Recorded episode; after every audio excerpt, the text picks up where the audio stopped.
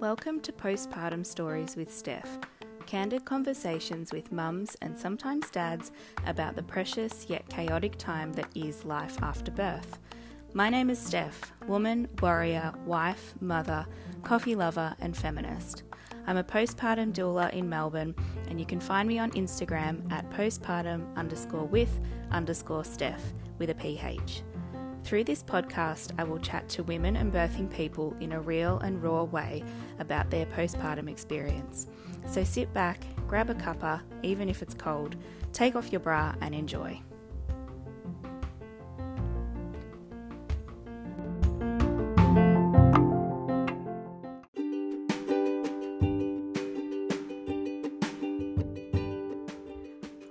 Welcome to episode 19 of the podcast. Uh, before I introduce today's guest, I quickly want to tell you about a little giveaway I'm running. So, the podcast has reached 3,000 downloads this week, which I'm very, very excited and grateful for.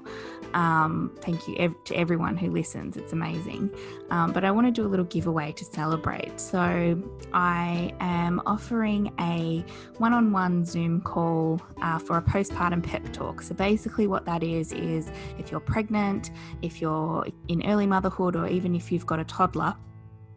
Um, we can have a chat about anything that you might be um, struggling with, if you want to do some postpartum planning, setting some boundaries for when your baby arrives. Um, any sort of breastfeeding, troubleshooting, basically anything that I offer as a postpartum doula, we can talk about.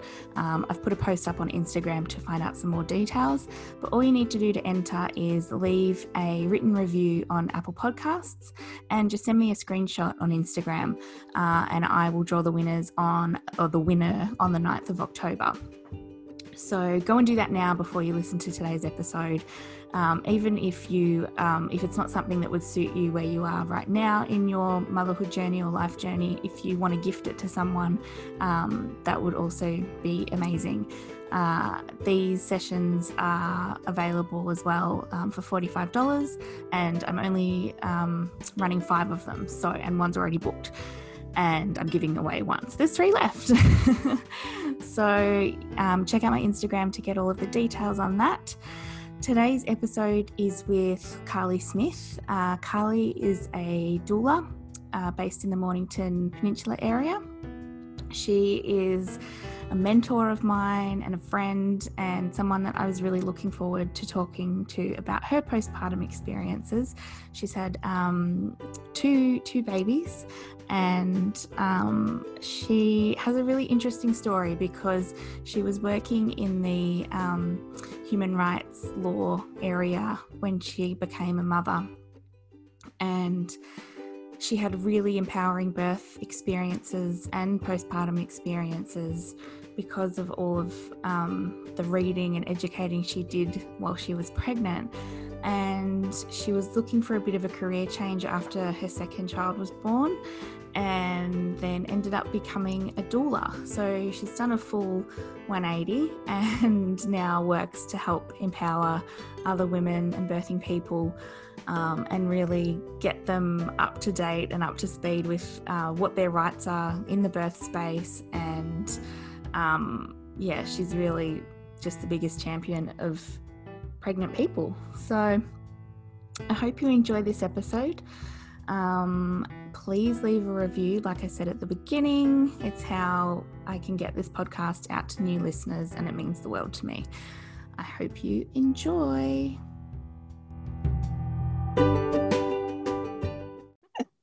so, tell me a little bit about who you are and who's in your life. Sure. So, I'm Carly. I'm 37 years old. I don't know why I'm starting with my age. I think it's just a way to not start with I'm a mother of mother, two. Yeah. um, I live on the Mornington Peninsula in Melbourne. I'm married to Mark and we have two children who are five and two. And I am passionate about birth and motherhood and parenthood and thriving in all of it and taking meaning and just making it rich and a wealthy time, like wealthy in terms of like quality of life and experience. And um, yeah, so I am just, I don't even know what else to say on that. You're a doula. Just, I'm a doula, yeah. you can just edit out a whole bunch of this shit. My brain is so scattered. Um, I'm a doula. I'm a birth and postpartum doula on the peninsula. And I have had a lot of different this is not my i haven't been in this field forever mm. the last few years since i've had children has been an interest to me but prior to that i was in a total different life i guess and so it's all now just bringing everything together into birth and thriving mm-hmm. mm. so what was postpartum like for you mm. we'll talk about like comparatively the 1st mm-hmm. versus the second, but mm-hmm. let's start with the first time. Sure. So the first time was six years ago, I guess, five and a half years ago, nearly six years ago. I did and didn't know what to expect. I um, kind of tend more toward the unstructured, natural um, kind of ways of doing things as opposed to routine and I'm not a type A type person. Mm-hmm. um, and so I was prepared for a lot of the standard things like disrupted sleep and um, that sort of thing. I had a baby who slept a lot at night mm-hmm. uh, from about six weeks onwards until about six months of age. And so I really felt good in that time because I was getting solid rest. And we know that's one of the, you know, foundational things to mm-hmm. thriving in new motherhood, new parenthood. So, uh, yeah, I found things frustrating, but I, I don't feel like I experienced a lot of sadness or um, confusion or things like that. I had a really wonderful birth experience, and so I wasn't uh, trying to make sense of that in any kind of unpacking trauma way. Mm-hmm. So I really came out of birth feeling really great and recovered very quickly and well. And I was on a high for a very long time. I was very much in love with my baby the minute she came out. Mm-hmm. Very overwhelming emotions, like good ones. Mm. Not that emotions are good and bad, but um, you know what I mean. Yep. Uh, so I, yeah, I really enjoyed that time. It wasn't until about six months when her sleep patterns changed that I started to feel then a little more anxious, a little more reading into things, a little more um, just not as go the flow, take mm. a cues as I was before so that was probably the harder time. I also kind of struggled with having enough food around, not meals because my husband was around um, as well, but snacks. I really struggled with snacks for some reason. This became a thing, and it became a, a big thing where I had this big meltdown one day. I remember just being like, "There's nothing healthy to eat. Like I'm eating crap food for snacks. Like you know, it's fine when you come home and cook dinner." and I have leftovers for lunch, but like I'm just eating crap in the rest of the day. And that was really getting to me. And so then we made this thing where on Sunday afternoon we would do all this snack prep for the week for me, which was, really helped a lot. Was that early on or was that around the Yeah. Six? Yeah. That was definitely early on. Because uh, you and you don't a month or two in. You don't really have an idea of how hungry you're, yeah. you're going to be, assuming that you were breastfeeding. Yeah, I was. You're ravenous. I starving. I remember my mum coming over one night for dinner, and my husband had cooked uh, like I want to say like jacket potatoes with a bunch of bolognese and different things like that. And I had a giant plate of probably three adult servings that I mm. just inhaled. Like I was so hungry. And my mum was like, What is wrong with you? It's like, Mom, I'm breastfeeding. Like mm. it's so much energy so once we kind of resolved the snack issue, that was good. But yeah, when her sleep changed, which I wasn't really prepared for because I had fallen into this great pattern of only really needing to be up once in the night to breastfeed and put her back to bed, which was just next to us. Uh, but once that changed, I became very irritable, uh, really drained, um, quickly frustrated with her. Like if we, I remember going for walks in the morning, which was always my go-to. Um, just leaving the house as soon as like the sun was up after a bad night to kind of reset which helped a lot. But I remember being on some of those walks and she, like 10 minutes in, would wake up and not want to be in the pram. And so I remember always taking the carrier with me. So I would have her in the carrier and I'd be pushing an empty pram and it would be so frustrating. So I remember times, yeah, just being really frustrated and irritable. And people would come over to visit and I'd be stuck on the couch feeding after a bad night and my food would be in the microwave and no one would get it for me and i just remember like it snowballing from that point onward for probably four months or five months mm. was the more intense time mm. yeah it, it shows how much sleep makes a difference yeah yeah and, and that's not to say your baby has to sleep from six months uh, from six weeks onwards because yeah. most don't but just being able to get rest where you can clearly mm. made a big difference. Mm. So, how did you sort of um, come out of the other side of that? She naturally just started to sleep more again, like less, um, waking less. I never really pushed it too much, but when she was about one and I was due to go back to work, uh, I did do some gentle sleep changes just so that she would wake a little less, like encourage her to wake a little less. Very gentle things to do with her day that mm-hmm. would help her sleep more soundly at night, which was appropriate by that age. Mm-hmm. Um, and that helped a lot. And that because I knew that I couldn't go back to work functioning how I was. Yeah. And trying to use my brain in a very brain heavy job. Uh, yeah. Yeah. So I did make some, we did make some changes then, which helped. Mm. And I think that can be really stressful too when you know that you're going back to work and your baby's not really sleeping yeah. as as well as you would like them to. Yeah, yeah. Um, yeah. So, what was it like for you when you went back to work? It was hard. I delayed it for like two months. Mm-hmm. I took two more months, partly because she was still breastfeeding around the clock. And I was like, there's no way she's going to go eight hours without that. And she never took a bottle. So I was just concerned about how my boobs would go as well. Mm-hmm. So I had to express in the in the only room in the building with a lock, which was like the sick bay. Mm. so that was fun. Just to, and she would just take that milk in a cup sort of the next day.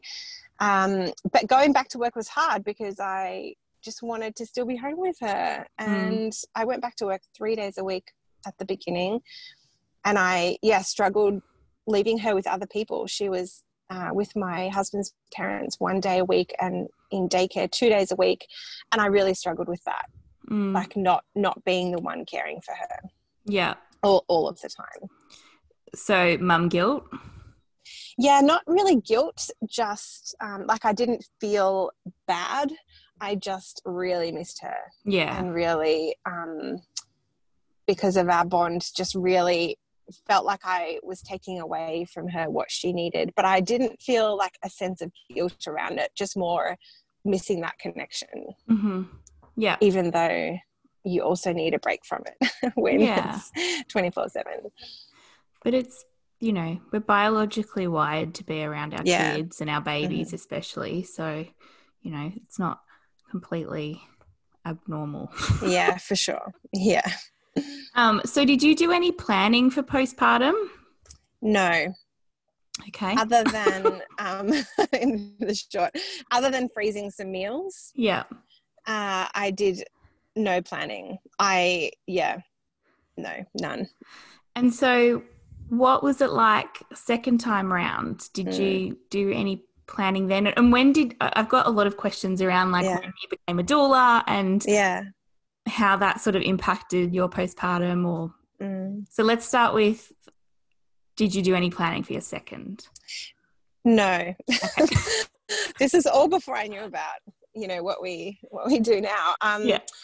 I well other than food, So Yep. I did a lot of planning around food, knowing that that was really my big thing from before, Mhm. from the first time.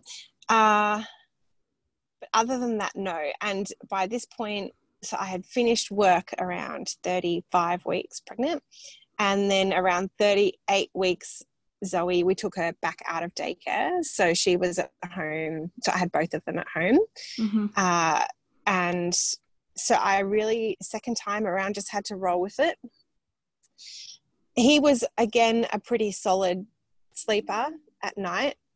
So that was helpful. And on the nights where he wasn't, uh, I would, even with her, I would, we kind of fell into a pattern where I would stay in bed until my husband left for work at about 8 or 8.30 and then get up Yep. so and even and if the kids were awake or not like he would deal with them while he was getting ready for work. So that always gave me that extra sort of two hour thing in the morning so that i could get by. And by this point zoe had stopped napping in the day as well. Dang it. I was like hold on for just a couple more months. Um, but she stopped like a week before he was born. Uh, so i had no downtime Mhm. in the day. So the only way I'd get around that was to put them both in the car and go for a drive if I needed um, him to sleep and her just to chill. Mhm. So that I could just not think other than driving. Like Yeah. driving is thinking, but I would go on a freeway, you know, and just, just Yeah. Uh, that was really the other thing. But in terms of planning, like resources and uh, people to help me and that sort of thing, I still really did no planning Mhm. uh, I had a couple of friends that were having, we were all having, you know, second children around the same time. And so we would spend a lot of time together.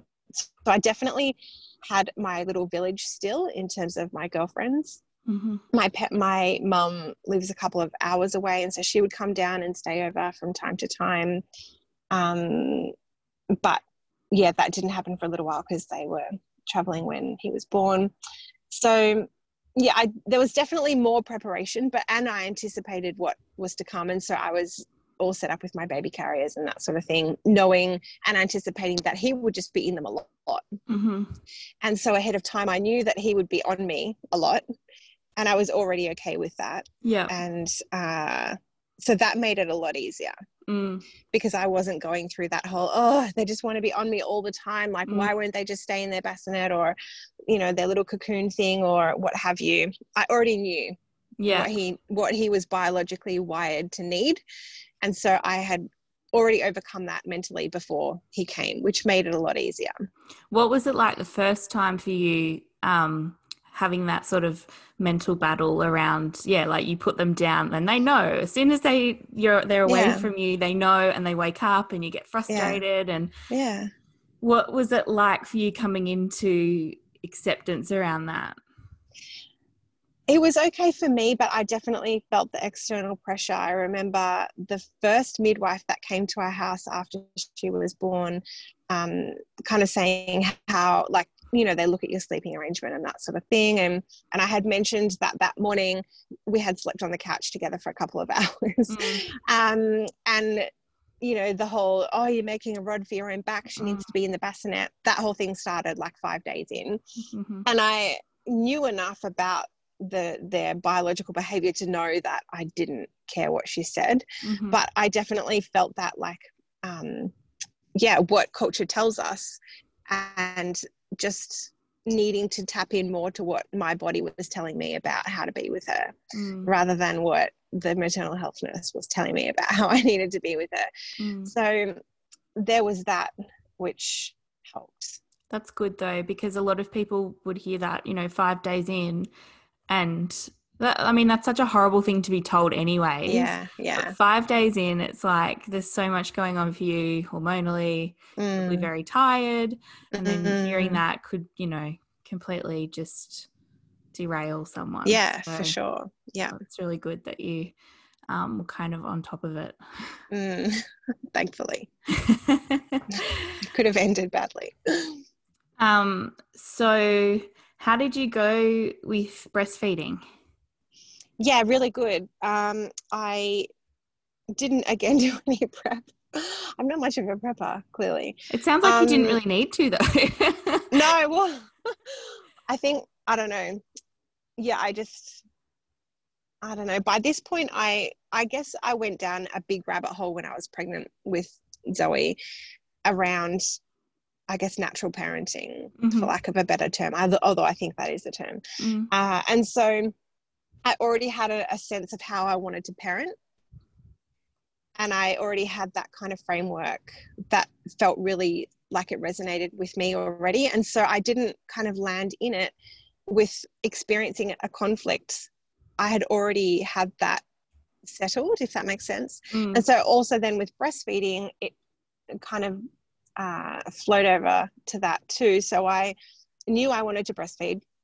I knew I had this like number in my head of like, if we get to six months, that'll be awesome. I knew nothing about uh, recommendations or how long babies and children biologically breastfeed for. I knew nothing about that. I just went into it and it got to six months and I was like, oh, why like why would why would I stop now? Like not that I had planned to stop. I was just like, oh, I guess I'll breastfeed for six months until they start eating. Mm. Like I knew nothing about like you know that it's complementary feeding from then onwards and so forth. And so in the early days, yeah, I um she latched on really well when she was born. We fed great in the hospital and that kind of thing. I didn't really have any massive nipple trauma or trouble. I had a few like midwives that helped me with positioning and latch, which really helped. And then I, after my milk came in, well, it came in around 24 hours, but after that, I was very engorged. I had oversupply for weeks and eventually started block feeding where I just would feed one breast at a time per feed Mhm. or in a two or three hour block, uh, which helped to settle it down dramatically. So I, once I got, once I learned my breast a bit more and how my supply and demand was operating, uh, it worked much better. Mm. Um, but what gave me confidence around breastfeeding before I even got there was I had gestational diabetes and I was enrolled in this clinical trial uh, to look at the value of antenatal expressing Mhm. for babies born to gestational diabetes mothers. And so I had spent three or four weeks before her birth expressing colostrum Mhm. and became really familiar with my breasts and how milk came, comes out, like Mhm. not just in one direction Yep. and not just from one hole, it's not a straw. Uh, and that gave me huge confidence then because I knew then when she arrived, I was like, I already know there's milk there. Mm. So there was never a thing of like, am I, is there going to be milk? Am I going to be able to do it? Because I had already started practicing before she was Mm. born. And I can't recommend that highly enough to anyone. I talk about it with my clients. Um, it's just so valuable Yeah. just to get to know it and have that mental connection that, oh, yeah, milk is already coming out. Of course, it's going to come out when the baby's born. Yeah. And so breastfeeding was really, I mean, there were challenging times for sure, but nothing that was enough of a speed bump that it became um, an issue. So I breastfed her until she was just shy of two, Mhm. 22 months. And that was really because I had fallen pregnant and it felt uncomfortable from that point. So I just gently weaned her. She was kind of down to a morning and a night sort of feed Yeah. anyway. Um, so I just explained to her, and over a couple of weeks, we just stopped. Mm. And just going back to when you were saying you had in your head six months was how long you were going to feed for. Yeah. I had a similar thing where I said six weeks because I didn't know Yeah. anything. Um, and it's funny how when you get to that six week period or six month period or whenever you decide was this number, Mm. um, you kind of realize like why would I stop? Because Mm. you know it helps put them to sleep. It helps Yeah. calm them down. Fed It's like to sleep the whole, yeah, all the time. and it's not as simple at, at six months to just be like, okay, no more. Yeah, yeah. yeah. It's um, it's just funny how we don't really think about that ahead of time. But I suppose we don't Yeah. really, you don't know Well, and you're in it. That's right. And you, and we don't have a lot of necessarily people around us breastfeeding beyond that point. I remember being at a party when she was about two months old or six six to eight weeks. And someone said to me, Oh, you're still breastfeeding. That's so nice. And I was like, Okay. Just kind of took it. And I was like, Yeah, uh, should I have stopped by now? Yeah, like, like- she's she's uh, like literally just came out of my womb. I'm not anyway, yeah. Yeah. Mm. And, uh, well, obviously, it's good though. Like if other people see you feeding, maybe it Yeah. inspires them.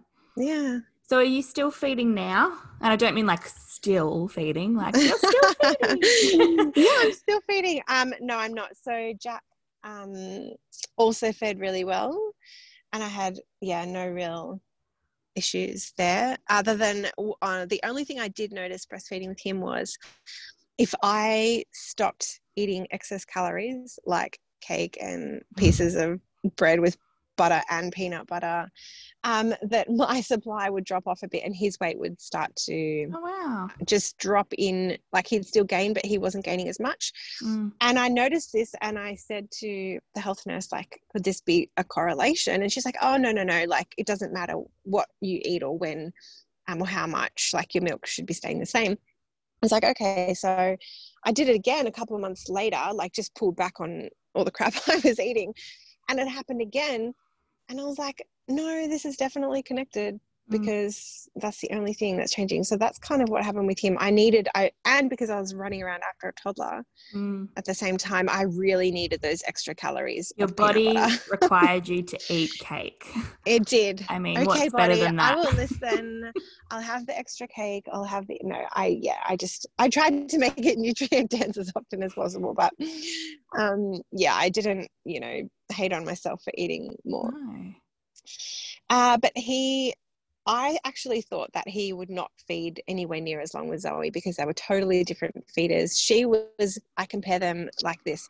She was like a degustation at a winery. she would like just hang out, gaze into my eyes, Oh. take 45 minutes and just like really enjoy the whole thing. And then he was like a McDonald's drive through. He'd be in and out like five minutes from a newborn, eight minutes is, was the longest he ever fed Mm. And he like packed on the weight. It wasn't like it was just he was more efficient and he just wouldn't linger but she was a lingerer. And so i thought for sure this kid is going to be done by his one like there's no way he's going to be yeah he'll be done. But he only i only stopped feeding him he was two years and two months old. So Mm. like three months ago i stopped feeding him. Yeah. And I think Yeah. part of it, you know, it's not just for calories, it's for comfort as well. Yeah so yeah as they get that little bit older, I, I mean, for me, I found that my son is 100% a comfort feeder. And Yeah.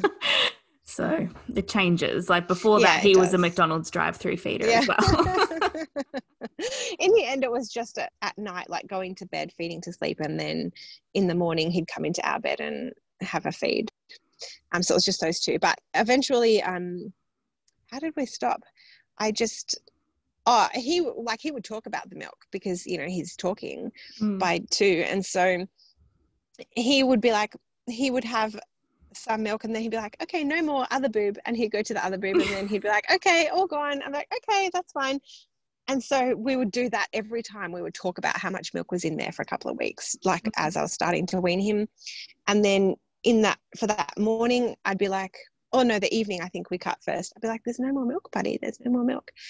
Um, you can have a look in the morning and see if there's milk. And he'd be like, okay, no, it's fine. And he would just cuddle to sleep or whatever. And he'd fall asleep and it was fine. And then in the mornings, yeah, he fed for a couple more weeks in bed. And then a couple of weeks in, I was just like, I don't think there's any more milk there, buddy. He's like, oh, okay. And that was it. oh, it's so good. Yeah. It, it I was like, maybe we should stop now. Like, are you okay if we stop? You know, we had a conversation. He's like, yeah, there's no milk. I was like, okay. and that was not traumatic for anyone. I was like, yeah. Oh, that's really good. And I think if you like, if you're not in a rush to wean, or if you know you've got that time on your side, if it's not Yeah. urgent or like a medical reason Yeah. that you need to wean, um, that's pretty much weaning goals. Yeah. Yeah. it was good. Yeah. Um, so when did your career change? Like, when did that all Mm. come about, and why? I'm just Yeah. wondering if becoming a mother sort of put you on a path to becoming a doula. Yeah, it did. I didn't even know what a doula was before I became a mother. Um, So what were what was your job before? yeah, I worked pregnant? in um, humanitarian aid. I so right before I left that career, I was a policy advisor um, for child rights Mhm. Uh, for a big NGO um, working internationally. And so I went back to that job between like after Zoe was born, after I went back to from mat leave. So my background is human rights law essentially, and so then when Jack was born, I kind of felt like oh, I feel like there's a change. Like even before when I was pregnant with him, I was like I'm not sure I want to come back to um, like an office environment. Uh, like I was already feeling heartbroken about leaving two children at daycare. It just I'm not bagging out daycare at all. Mm. Um, but for me, putting two children in there didn't feel good. Mm-hmm. For others, it does. Totally fine. Everyone yeah. is like totally individual. Yeah. But for me, I didn't want to be spending more time away from them than with them at this young, like foundational age. Mm-hmm. And so I was like, well, maybe I could work from home more, but that doesn't really work because you can't work from home with children around. Mm, I'm not in, not in that months. capacity. yeah, that's right.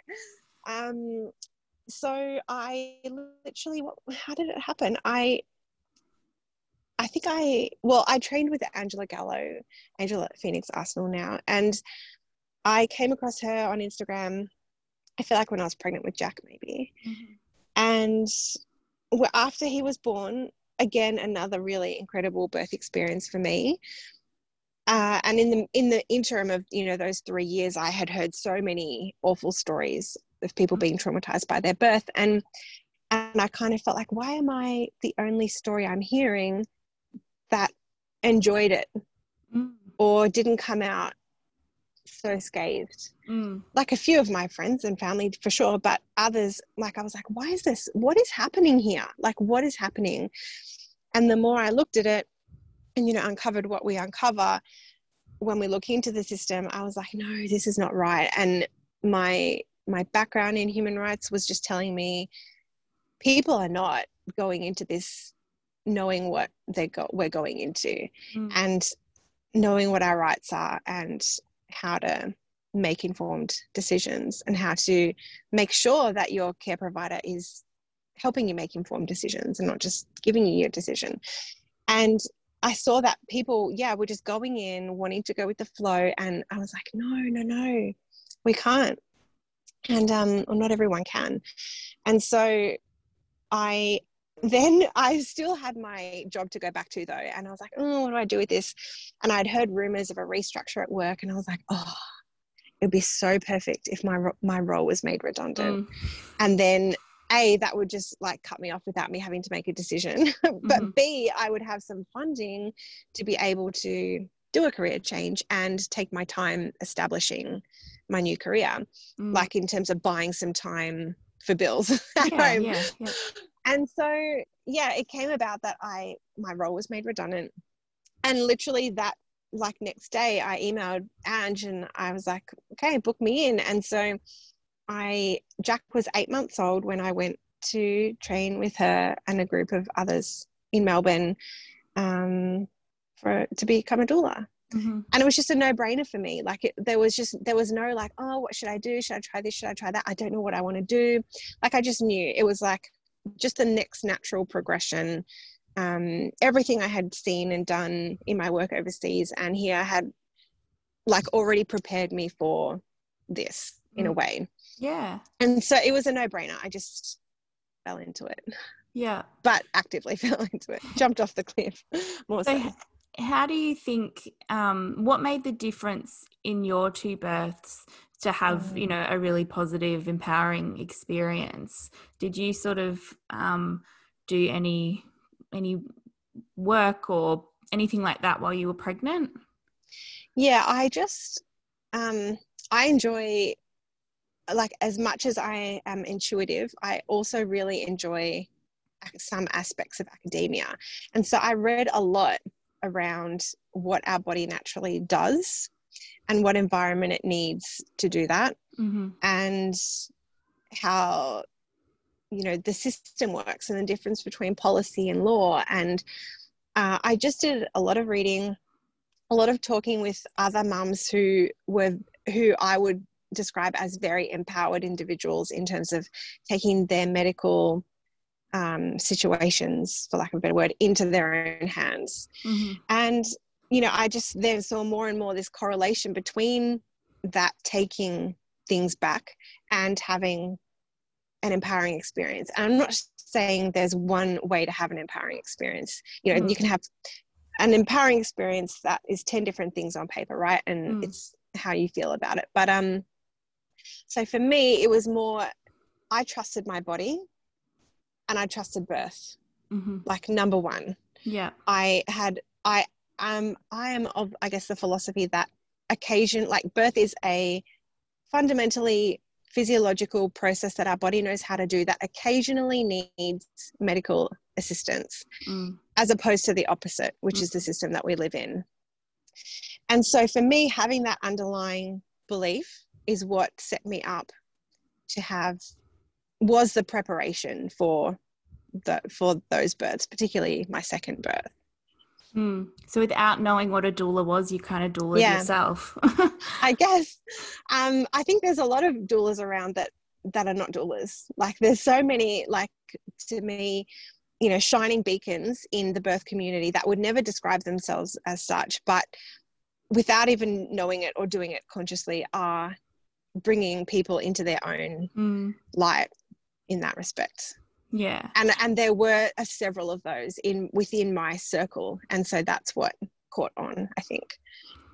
And how has becoming a doula changed the way you look at probably not birth because i suppose it's you know just sort of reinforced everything that you already believed but in terms of postpartum mm. going from you know not having any sort of plans in place and not sort of I guess, fully understanding what it's like, even though mm. that doesn't seem to have um, wreaked havoc for you, which is mm. amazing. Um, it's so good to hear like positive postpartum stories. But I mean, if you were to have that experience again, what would you do differently? Yeah, good question. Um, I think I would be more conscious of um, my friendships, even though I had, you know, that physical village of a few of the mums in my area. Uh, I have other close friends that don't live in my city who I I think next time would stay in better touch with, like my closest, longest, oldest girlfriends. Because for me, like, you know, Kimberly Ann Johnson talks about having the companionship of wise women as one of the five kind of central universal needs of postpartum. Mm-hmm. And for me, that's a really important one is those wise women around and so i think next if there were a next time there's not the shop is closed um, but if there were going to be another one i would definitely more intentionally be making time and space for those wise women in my life to really be present more consistently mm. than what they than what i was doing then um, i was good with yes yeah, some of the other you know foundational things around postpartum. So i think that would be the main one. Uh, what else would i do differently? Um, i think i'd be more proactive next time in having people help me at home with mm-hmm. things. Like my own mum was really good with that but uh, you know lots of showing off the baby not much else went on for both, which is totally fine. But if I were going to do it next time, I would also have two young other children at home. Mm. And so I would be making more of an effort to make sure that I have more support in the home, whether that was a cleaner or, you know, hiring someone to cook on occasion, that kind of thing. Yeah. I think is what I would do differently. So just to take the pressure off myself. Mm yeah, doing totally. those things. Especially when if you've got two younger children. Yeah. Um, you need you need that village that's more hands on. Yeah. With- and hands on for them. Like I think we kind of in a way neglect our other children in postpartum.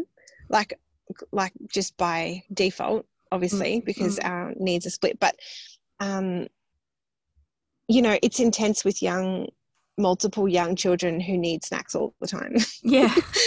and you're in the kitchen all the time, which is totally fine. But if I were having another newborn, I would really make sure that their needs were covered off so that I had some release from their needs, mm-hmm. the ones that other people could serve, mm-hmm. like food. Yeah, and playing. You teach the oldest about how to. Here's where the cutlery is. Yeah, yeah. Um, what was the most unexpected thing for you in postpartum? Mm. the isolation. Mm. Because even though I had close friends, that kind of thing, the day, the daily, like on just a physical given day, was isolating. I was at home alone. Uh, you couldn't always coordinate with other people. You sometimes can't even find time to make a phone call to connect with someone. Mm. Um, other people were working during Monday to Friday, and so weekends were really busy. But then during the week, you'd have kind of often no one. So that was the most surprising element, I think, that mm-hmm. took me. I mean, I handled it okay, and that's why I would always get out in the morning to walk down to the cafes, bump into other people, and have that social connection. But I was definitely caught a little off guard by how isolated I felt. Mm in the you, early days. Did you do the mothers group thing? I did, and um, that really helped. Um, yeah. We met once a week, but then people started going back to work and so mm forth. I still connect with those mums, and I'm still really good friends with one in particular. Um, but yeah, other than that, but even then, like you can't see each other every day, or mm. you know, and it becomes a lot to see people every day anyway. But it took me a while to strike that balance for yeah. sure. Yeah. What was your biggest joy in postpartum? I love newborns. I know some people really uh, cringe at the newborn phase and mm. really, uh, yeah, don't take to it, which is cool. But for me, I love newborns. And so my biggest joy was just being besotted by her mm. and by him afterwards. Yeah, really, like it sounds so cliche, but um, yeah, my biggest joy was napping on the couch in the day with them, mm-hmm. and um, even though sometimes it felt, you know, frustrating or um, what's the other word I'm thinking of? Something similar. Um, like suffocating sometimes yeah, when like you when you out. couldn't get up when you wanted to. Yeah, but yeah, my biggest joy was just hanging out with mm. them and feeding them and cuddling them and letting I yeah, particularly with Jack, I don't think I put him down for a nap for for a very long time. Yeah. I knew how short that time was and I did not care how yeah. how much time he spent on me.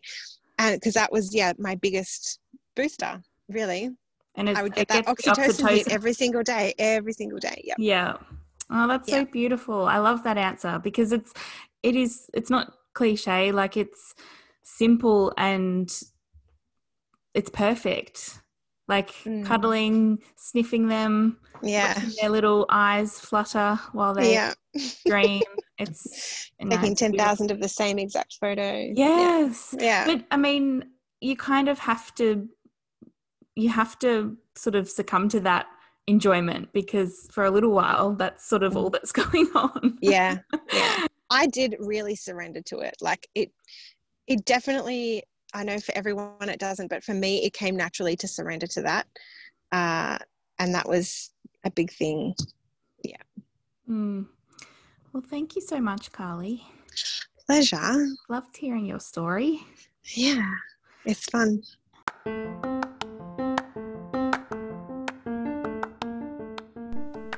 Thanks for listening to today's episode. Please come over and say hi on Instagram. That's where I like to hang out. Uh, my handle is at postpartum underscore with underscore Steph, S T E P H. That's where I'll be sharing podcast episode updates too. Hope to chat to you soon.